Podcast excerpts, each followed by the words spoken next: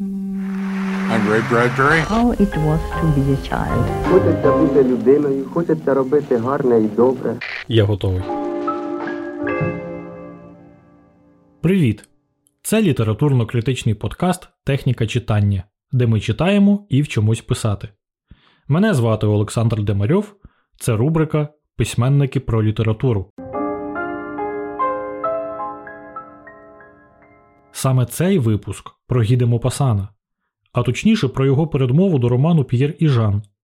Сам роман невеликий, трохи більше ста сторінок, його легко можна проковтнути за один-два вечори. Тільки от якщо сам твір не складний і читається без зусиль, майже, то над передмовою треба думати. Бо в ній автор вмістив свої погляди не тільки на те, що таке роман і яким повинен бути, а й навіть на те, як його створювати. Тому ця його стаття аж настільки цікава для нашого подкасту. У цій передмові Гі де Мопассан зовсім не говорить про роман, який слідує за нею. Він тут міркує про роман взагалі. А починає він з того, що зізнається. Я не єдиний з письменників, якому критики повертають все той же докір щоразу, як виходить нова книжка. І що ж це за докір? А йому кажуть, головний недолік цього твору в тому, що він, по суті, не роман. Мопассан, як дорослий чоловік, відповідає серйозно. Він каже, головний недолік письменника, що дав таку оцінку, в тому, що він, власне, не критик. Ну і виходячи з цього, Мопассан починає розбиратись, що таке критика і якою вона повинна бути. Які насправді основні ознаки критика, питає Мопассан. І відповідає, від критика вимагається, щоб він без упередженості, без заздалегідь прийнятого рішення, не піддаючись впливу тієї чи іншої школи і незалежно від зв'язку, з якою б то не було групою художників, умів розуміти, розрізняти і пояснювати всі найбільш суперечливі прагнення, найбільш суперечливі темпераменти і визнавати закономірність найбільш різноманітних художніх пошуків. Ось чому критик, який після різних, зовсім не схожих один на одного романів, дозволяє собі писати «те роман», «а це не роман», такий критик здається Мопассану обдарованим проникливістю, дуже схожою на некомпетентність. Саме так він і каже. Мопассана дратують критики, які розуміють під романом більш чи менш схожу на правду оповідь за зразком театральної п'єси в трьох діях, з яких перша містить зав'язку, друга – розвиток, третя – розв'язку. По правді кажучи, я так само дивився на роман і, може, навіть в якійсь мірі дивлюсь і зараз. Але Мопассан застерігає, що це неправильно і не можна так робити. Він каже, що така форма композиції можлива, але якщо ми визнаємо за нею право існувати і називатись літературою, то треба визнавати і інші, абсолютно не схожі на цю.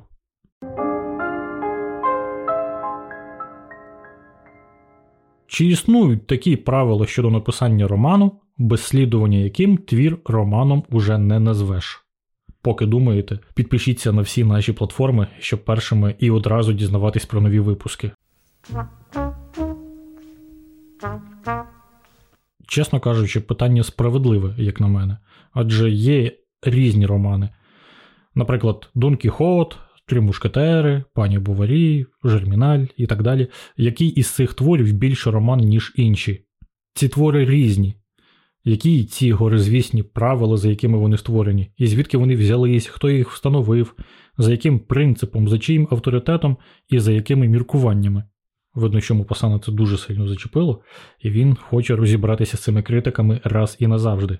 І він на них нападає, на критиків. Каже, що ті... не бувши художниками, тобто не написавши жодної художньої книжки, вони долучились до певної школи і, за прикладом її представників-романістів, відкидають всі твори, задумані і виконані поза рамками їхніх естетичних правил. Так не треба. І тут я згоден з Мопассаном. І більше того, я навіть згоден з тим, що Мопассан каже далі, як треба критикувати твір. Проникливому критикові навпаки, слід було б вишукувати якраз те, що менше всього нагадує уже написані романи, і за можливості підштовхувати молодь на пошуки нових шляхів. Критику ж, продовжує Мопассан, звісно, гідному цього ймення, варто бути лише аналітиком, позбавленому тенденцій, пристрастей, уподобань, і як експерту живопису оцінювати суто художню сторону даного мистецького твору. А здатність розуміти абсолютно все повинна настільки переважати у нього над особистими смаками, щоб він міг відзначати і хвалити навіть ті книжки, які йому як людині не подобаються, але яким він віддає належне як суддя. Це точка зору Мопассана. Я не думаю, що це взагалі можливо, щоб людина настільки була професіоналом своєї справи, щоб вона абсолютно прибрала все суб'єктивне. Навряд чи це можливо, напевно, Мопассан тут вимагає занадто багато, бо в такому разі і він, як художник, мусив би прибирати будь-яку суб'єктивність і писати про речі, які є, які існують, але які йому не подобаються, на які він не звертає уваги. Та навіть якщо він і не звертав би на щось уваги, то це ж теж вибір, це теж суб'єктивно. А втім, Мопассан далі в цій статті буде критикувати цей же підхід, він просто не помітив, що сказав якусь е, нісенітницю. Перед тим, як ми підемо далі до всієї правди, до кінця і до суб'єктивності, і письменника, і критика, треба ще звернути увагу на читача. Мопассан це робить, і ми повинні це робити разом з ним. Хто такий читач і чого він хоче? Мопассана це питання цікавить, бо він, як людина розумна, знає, що і художники, тобто літератори, романісти, і навіть критики читають книжки, тобто вони перш за все читачі. Тому читачеві, котрий шукає в книжці тільки вдоволення природної здатності свого розуму, бажано, щоб письменник догоджав його улюбленим смакам. І тому він завжди визнає видатним і добре написаним той твір чи уривок, які відповідають його настрою, піднесеному чи веселому, грайливому чи сумному, мрійливому чи тверезому. По суті, читацька публіка складається з багатьох груп, які кричать нам «Втіште мене», «Повеселіть мене», «Дайте мені посумувати», «Розчульте мене», «Дайте мені помріяти», «Розсмішіть мене», «Примусьте мене затремтіти», «Примусьте мене плакати», «Примусьте мене міркувати».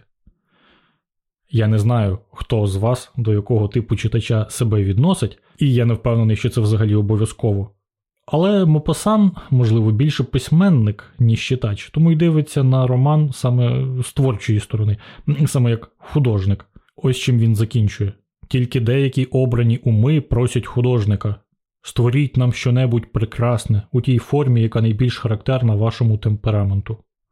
І художник береться до роботи та досягає успіху або зазнає невдач. Сказавши це, Мопассан відчепився від читача, все, він його більше не цікавить. Симпатії Мопассана, як ми бачимо із цієї статті, належать саме тим авторам, які показують правду. Тільки роблять це не грубо натуралістично, фотографуючи життя, а роблять це розумно, відбираючи з життя ті факти, ті випадки, ті моменти, які є більш правдивими, ніж саме життя. Мопассан каже, що якби хтось захотів показати, чим є життя конкретної людини, то йому довелось би писати щонайменше по одній книжці в день, бо фактів життя у біографії цієї людини так багато, що ну, це дуже марудна робота.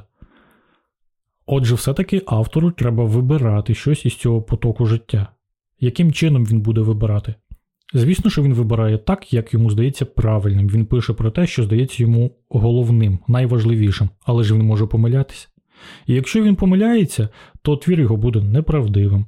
Але для того, щоб не помилятися і справді вибирати ті моменти, які є переломними, ключовими у житті людини, для цього йому треба дуже добре розуміти людину. Тут він має бути не просто фахівцем, який уважно вдивляється в життя чи навіть красиво пише. Йому треба знати людську природу, йому треба бути і мислителем також. Цього не уникнути ніяк. Технічно це виглядає так. Замість того, щоб вигадати якусь пригоду і так розгорнути її, щоб вона тримала читача в напрузі аж до самої розв'язки, розумний письменник, реаліст, візьме свого героя або своїх героїв у певний період їхнього існування і доведе їх природними переходами до наступного періоду їхнього життя. Таким чином він покаже, як змінюються уми під впливом обставин, як розвиваються почуття і пристрасті, як люблять, як ненавидять, як борються, ну і так далі. От чому художник, вибравши собі тему, візьме з цього життя, перевантаженого випадковостями та дрібницями, тільки необхідні йому характерні деталі, а все побічне відкине. без суб'єктивності тут не обійтись. Я знаю кількох людей, які дуже хочуть писати і пробують щось писати, в основному оповідання, бо до більшого не беруться, саме тому, що їм страшно. Так от, ці люди, вони починають щось писати, а потім думають, що вони неправильно роблять, що щось там відкидають. Вони хочуть написати зразу все, про все. Вони бояться бути суб'єктивними. Але Мопассан каже, що цього робити не можна. Так чи інакше, приймаючи щось чи відкидаючи щось, буде реалізовуватись задум письменника. Буде проявлятись суб'єктивність автора. І, може, якраз в цьому є найбільша цінність у тому, щоб от ця суб'єктивність співпадала з об'єктивно найголовнішим, найцікавішим, ключовим. Напевне, тому нас приймають ті твори, в яких відчувається, ну не те, щоб оцінка автора, якраз оцінки немає, але позиція автора, вона може бути не висловлена буквально. Автору не обов'язково писати, що я ставлюсь до ось цього так, я засуджую чи схвалюю ось це. Але сам вибір фактів, сама послідовність фактів, послідовність моментів, вона вже показує ставлення автора до чогось. І тому ми можемо співчувати тільки тим героям, за якими відчуваємо цю присутність письменника, який їх створив, який їх кудись веде або йде поруч з ними. Я дуже хочу сказати про одне місце, де він бреше. Ну, може, бреше це надто голосно сказано, може це я грубо. Але ось що він пише. Яка дитячість вірити в реальність, якщо кожен з нас носить свою власну реальність у своїй думці і в органах відчуттів? Різниця нашого зору, слуху, нюху, смаку створює стільки істин, скільки людей на землі. І наш розум, отримуючи вказівки від цих органів, що володіють різною вразливістю, розуміє, аналізує і судить так, наче кожен із нас належить до іншої раси.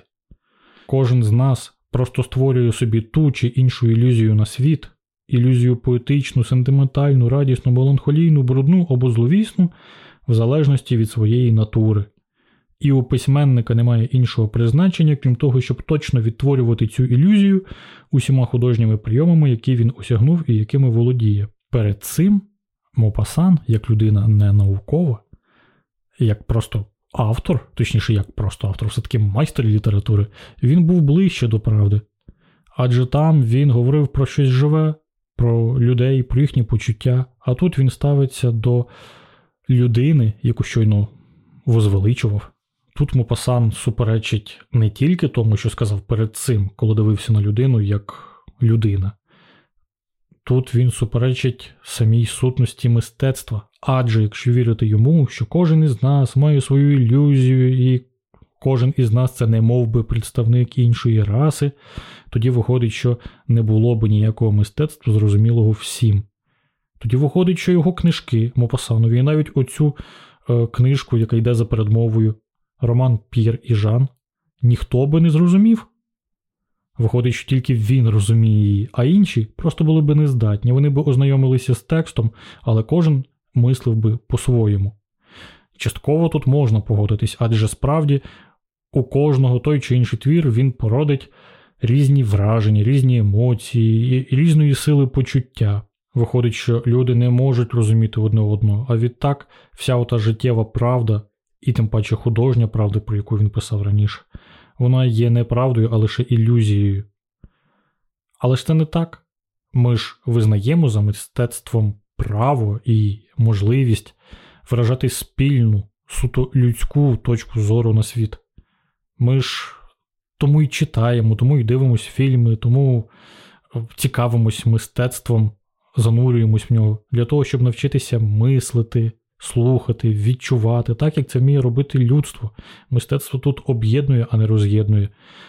Я би погодився з Мопассаном тут щодо цієї власної ілюзії правди. Тільки до того моменту, як людина почне жити. Напевно, що кожен, хто мав справу із дітьми, теж може погодитись з Мопассаном, що от всі діти, вони якісь особливі. Але це тільки до того моменту, як ми почнемо їм прищеплювати здатність жити по-людськи. І це стосується всіх моментів. Ні, погоджуватись з Мопассаном тут не можна. надто це наївно або нерозумно. Я навіть не знаю, що з цього краще. Так ставитись до життя, тому що ти наївний і погано його розумієш, мало про нього знаєш, або справді розчаруватись у всьому і триматися лише своєї ілюзії. Ну, по суті, це означає бути соліпсистом. До того ж, якщо він справді сам вірив у те, що у кожного там своя ілюзія, це означало би, що одна людина не може зрозуміти іншу. А як же він тоді, як письменник-реаліст, брався за таку велику і важку роботу, як створення літературних героїв, типів? Він же точно ставив себе на місце своїх героїв, він уявляв за них, відчував за них, мислив за них, співпереживав їм. Та напевно, що він і плакав над деякими місцями. Точно плакав. Я десь таке чув, що автори, які пишуть про своїх героїв, буває так напишуть, що аж починають плакати, що їх приймає також. Ну, а якби він цього не робив, то як би він міг очікувати, що хтось із читачів співпереживав би цим героям? Ні, тут він точно не правий. Мопассан каже, що у його час особливо часто обговорювали і протиставляли одна одній, замість того, щоб прийняти їх обидві, дві теорії. Література мається на увазі. Це теорія роману чистого аналізу і теорія роману об'єктивного. Я довгий час вважав, що реаліст – це письменник, який об'єктивно зображує те, що він бачить. Що там немає ніякого аналізу. Я тут вірив Флоберу. Флобер казав, що коли він захоче подати якусь свою думку, то він це зробить у вигляді статті, есе, напише в листі та навіть замітку в газету. Коли ж мова йде про художній твір, то там взагалі не має бути точки зору автора. Звісно, те, що ми говорили раніше, точка зору автора, його позиція, його симпатії, вони обов'язково будуть відчуватись, але не тому, що сказані прямим текстом. Але Мопассан тут говорить про інше. Він говорить про роман, як виключно зображення того, що існує поза героями, поза їхніми головами, з одного боку, а з іншого боку про те, що роман – це є аналіз того, що відчуває, що думає герой. Напевно, що той, хто пробував зобразити вчинки, показати думки якогось героя у будь-якій художній формі, він зіштовхувався з проблемою, коли не ясно, як це показувати. Чи це показувати через дії, чи це слід буквально розповідати, залазити герою, персонажу в голову і розбиратись, про що він там думає. Читаючи будь-яку художню книжку, а ви відкрийте зараз і перевірте, точно можна натрапити або на одне, або на інше. Тобто на зображення психології через вчинки, або на аналізі думок, почуттів, які потім виливаються у вчинки. Мопассан каже, що замість того, щоб протиставляти ці дві точки зору, дві теорії, треба поєднати їх і вміти користуватися двома.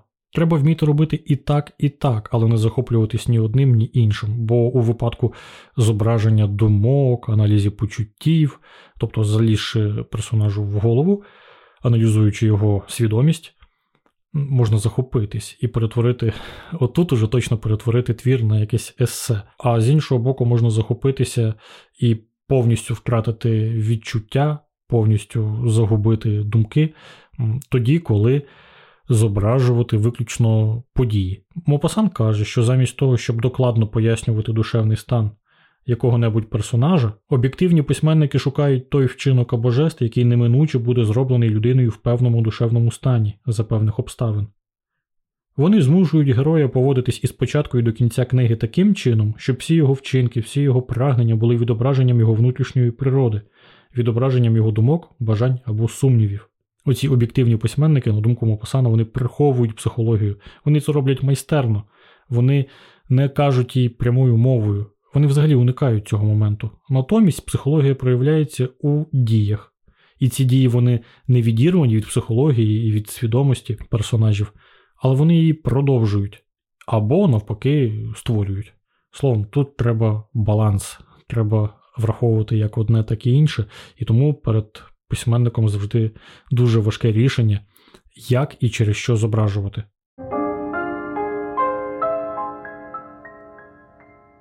нарешті ми дістались до того місця, з якого насправді я хотів почати. Тут я просто зачитаю, бо занадто добре, занадто гарно сказано. Треба бути воістину занадто божевільним, сміливим, зарозумілим або дурним, щоб ще наважуватися писати в наш час. Після стількох вчителів, настільки різноманітних за своїм характером і за багатогранністю свого генія, чи можна зробити щонебудь, що вже не було б зроблено?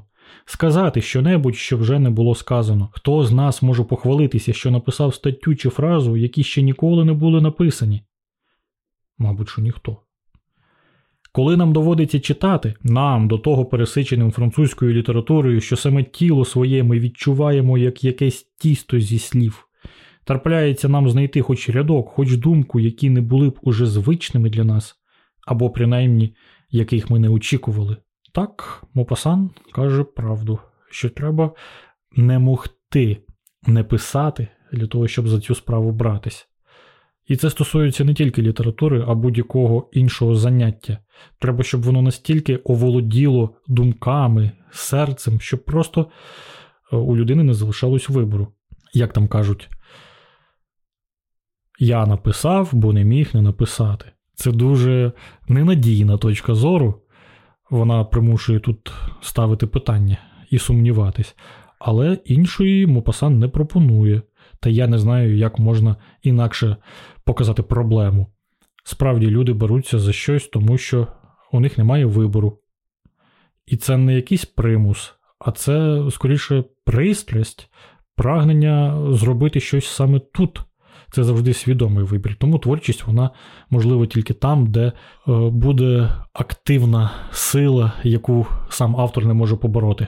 Він їй піддається, часто це називають натхненням, музами, ким завгодно, як завгодно. Далі в цій статті дуже гарні місця про те, що таке талант, і Мопассан ділиться своєю власною історією становлення як письменника. І це дуже цікаво. Отже, людина, яка тут усвідомить, що вона хоче щось написати, і вже прямо починає писати. Зробивши це, вона думає, а чи добре в неї вийшло? Потім вона перечитує і розуміє, що в неї вийшло недобре. Що якщо порівняти це з якимись творами улюблених її авторів, то виявиться, що це треба негайно десь сховати, нікому не показувати. Людина починає мучитись, людина починає страждати, бо їй хочеться зробити якнайкраще. І в неї ясно, що за браку майстерності, за відсутності досвіду виходить не зовсім так, як їй уявлялось. Людина починає мучитись, і напевно, що оці муки творчості, вони дуже людські, що це, напевно, найкращі муки, які може переживати людина. Мопассан знає, що не всі люди переживають такі муки. Він каже, що геніальні люди, ймовірно, їх не знають, і вони не знають цієї гризоти, бо вони обдаровані невичерпною творчою силою. Вони не судять самі себе. Я не впевнений, бо зараз, наприклад, Мопассана вважають за генія, і це абсолютно природньо, це нормально вважати його за генія, але, як бачимо, він зовсім не підозрював, що він якийсь геній, у нього все трималось на майстерності, на дисципліні, на терпінні і на постійному перевірянні самого себе. Тобто, на його думку, він ніякий не геній, бо він каже, ми ж всі інші, тобто не генії. Ми тільки сумлінні, завзяті трудівники і можемо боротися з непереможним відчаєм лише ціною безперервних і наполегливих зусиль. Тобто він сам все добре розуміє. Думаю, що на його місці і Сервантес, і Шекспір, і Гетте, особливо Гетте, відомо ж, як він багато працював.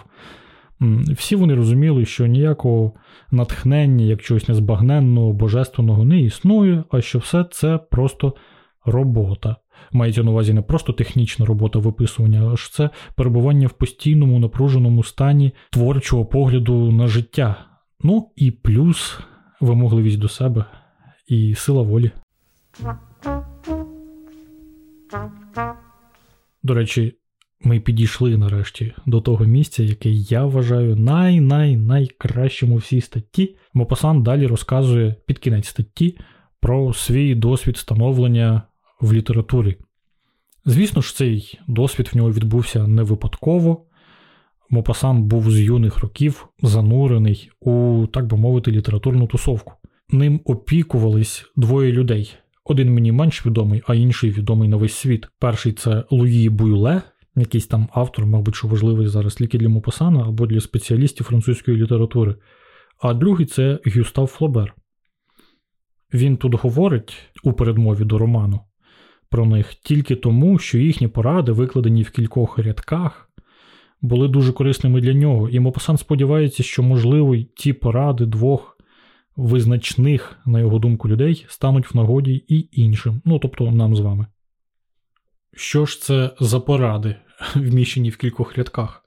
Буйле, наприклад, не втомлювався повторювати Мопассану, що для створення репутації художника досить сотні віршованих рядків, а може навіть менше, якщо тільки вони бездоганні і містять усю суть таланту і оригінальності письменника, хай і другорядного. Зрозуміло, що тут не обійтись без безперервної роботи і глибокого знання ремесла. Оці думки дуже прості і очевидні. Ми часто забуваємо, коли беремось створювати щось самі. Ми сподіваємось або на хвилину, чи то навіть мить натхнення, що от воно станеться само собою, і що, таке буває у дуже самовпевнених авторів, митців у цілому, що все, що вийшло з-під моєї руки, це геніально. Насправді ні. Тут треба багато працювати і добре знати свій предмет. Завдяки Буйле Мопассан зрозумів, що треба насамперед знайти і вибрати серед безлічі тем ту тему, яка здатна привернути до себе всі наші здібності, всю нашу мужність, всі наші творчі сили. Це дуже корисна порада, дуже хороша думка. Настільки хороша, що, напевно, її треба вивчити на пам'ять. Буквально ця думка означає, що треба писати про те, що знаєш. Замість того, щоб лізти у те, чого ти не знаєш, треба знайти можливість розкритись, виписатись саме в тому предметі, до якого ти ближче всіх стоїш. З Буйле закінчимо, бо закінчує з ним Мопассан. Значно більше місця він у цій передмові приділив Флоберу. Відомо, що Флобер буквально вчив Мопассана писати. На початку, як це було? Мопассан наважився показати Флоберу кілька своїх перших спроб. Флобер їх прочитав доброзичливо і сказав, як думаєте, що він? Похвалив його зразу? Ні, він сказав, не знаю, чи є у вас талант. У тому, що ви принесли мені, помітні деякі здібності, але ніколи не забувайте, молодий чоловіче, що талант, за висловом Бюфона, тільки тривале терпіння. Працюйте. Зараз рідко можна почути таке визначення таланту. Зазвичай все-таки талант пов'язують як не з музами, з натхненням, з чимось божественним, неосяжним, незрозумілим простій людині, з генами в тому числі. З чим завгодно пов'язують, але не з роботою. Бюфон, оцей французький класицист, про якого зараз ми майже не згадуємо, він був значно ближче до правди, коли підкреслював, що талант – це тривале терпіння. Ну і Мопассан повірив Флоберу і Бюфону, взагалі підкорився як слухняний учень, до речі, цей етап дуже важливий для всіх, бути слухняним учнем. Мопассан робив те, що йому казав Флобер. Протягом семи років я писав вірші, писав казки, писав новели, написав навіть огидну драму. Нічого з цього не залишилось. Учитель прочитував все, а потім у неділю за сніданком переходив до критики, крок за кроком вбиваючи в мене ті два-три принципи, які становили підсумок його тривалих і терплячих повчань. Якщо володієш оригінальністю, говорив Флобер, потрібно перш за все її проявити. Якщо ж її немає, потрібно її здобути. Ну і знову нагадував про талант, як тривале терпіння. Ну а далі слабке місце, коли Мопассан знову бреше. Бреше не тому, що робить це спеціально, а тому, що просто помиляється. Як же здобувається оця оригінальність? Мопассан вважає, що треба досить довго і пильно розглядати все, все те, що бажаєш висловити, щоб виявити в ньому ту сторону, яка досі ще ніким не була помічена і показана. Він каже, щоб описати вогонь або дерево на рівнині, зупинімося перед цим вогнем і цим деревом і будемо розглядати їх доти, поки вони не перестануть бути схожим в наших очах на жодне інше дерево, на жоден інший вогонь. Саме так і виробляється оригінальність. Звісно ж, він помиляється, мало просто відпліщатись на предмет і намагатися побачити в ньому якусь деталь, на яку раніше не звертали уваги, навіть якщо ти знайдеш таку деталь. Воно тобі багато не дасть, бо це все-таки деталь, лише маленька частинка цього предмета, або навіть найменша, і може навіть найменш значна. Все-таки для того, щоб сказати про предмет щось оригінальне, треба, звісно, знати предмет, але знати через взаємодію з ним. Для того, щоб писати про щось, треба з цим попрацювати. У Шевченка є, коли він каже, для того, щоб писати про мужика, треба пожити з мужиками. Треба пожити так, як вони, треба самому бути мужиком. Він має на увазі кліпаків, простих людей. І Шевченко ближче до правди, ніж Мопассан. Ну, але це, напевно, слабке місце статті, тому що Мопассан тут е, виступає як мислитель, як експерт-літературознавець, може навіть як філософ. Тоді значно цікавіший він як майстер у своїй справі. Тут у нього справді треба вчитися. Ну і згадати, що він вчився теж у майстрів своєї справи. Технічно дуже-дуже надзвичайно важлива порада від Флобера, її переказує Мопассан. Флобер змушував мене описати кількома фразами яку-небудь живу істоту або предмет, і до того ж так, щоб чітко визначити його своєрідність, щоб виділити його з-поміж всіх інших живих істот і всіх інших предметів тієї ж породи або того ж виду. Коли ви приходите, казав Флобер, повз бакалійника, що сидить біля своїх дверей, повз консьєржа, який курить люльку, або повз стоянку фіакрів, змалюйте мені цього бакалійника і цього консьєржа, їхню позу, весь їхній фізичний вигляд, а в ньому передайте всю їхню духовну природу, щоб я не спутав їх ні з яким іншим бакалійником, ні з яким іншим консьєржем. І покажіть мені одним єдиним словом, чим цей кінь візника відрізняється від п'ятдесяти інших, які біжать за ним або попереду нього. Взагалі, Флобер дуже багато сказав про стиль у літературі. Мопассан це засвоїв, і тепер з цим треба познайомитись нам. Підсумовує це все Мопассан ось як. Хай би якою була річ, про яку ви заговорили, є тільки один іменник, щоб назвати її, тільки одне дієслово, щоб позначити її дію, і тільки один прикметник, щоб її визначити. І потрібно шукати, поки не будуть знайдені цей іменник, це дієслово і цей прикметник. І ніколи не слід задовольнятися приблизним, ніколи не слід вдаватися до підробок, навіть вдалих, до мовних фокусів, щоб уникнути труднощів. І треба пам'ятати, великою є влада слів, які стоять де треба. Це теж Мопассан придумав не сам, це він взяв у іншого класициста Буало. Як бачимо, він добре знав свою рідну французьку літературу, це означає, що нам треба знати і свою рідну українську літературу, а навіть і всі інші літератури, просто для того, щоб вміти писати. А якщо ви не хочете писати, то вміти читати. А якщо ви не хочете читати, то просто, щоб жити цікавіше. На цьому закінчується передмова, а далі починається роман. Роман ми читати зараз не будемо, бо нас цікавило у цьому випуску зовсім інше. Звісно, ви можете, і я дуже рекомендую, прочитати як цей роман, так і інші романи Мопассана, і цю статтю, і інші його статті, у нього є багато хороших. Єдине, чого не рекомендую, це читати ту його огидну драму, яку, як він каже, він втратив, що вона там не збереглась. Але навіть якщо знайдете, напевно, повірте Мопассану і не читайте її. А на цьому наш випуск закінчився. Ми сьогодні прочитали і прокоментували статтю, передмову Гі де Мопассана, яка була написана тисяча вісімсот вісімдесят сьомого року, минуло ось уже майже сто п'ятдесят років відтоді, але я дуже впевнений і дуже вірю в те, що вона буде корисною всім, хто відчуває, що ніякого таланту в нього немає, а тільки хоче його здобути. Генії – то інша справа, хай собі пишуть, як в них вдається, а нам з вами треба вчитись. Наступного разу ми будемо вчитись у іншого автора. Це був випуск літературно-критичного подкасту «Техніка читання», і ми пішли читати. Ще так мало прожито і так мізерно мало зроблено. Вчися чекати, друже.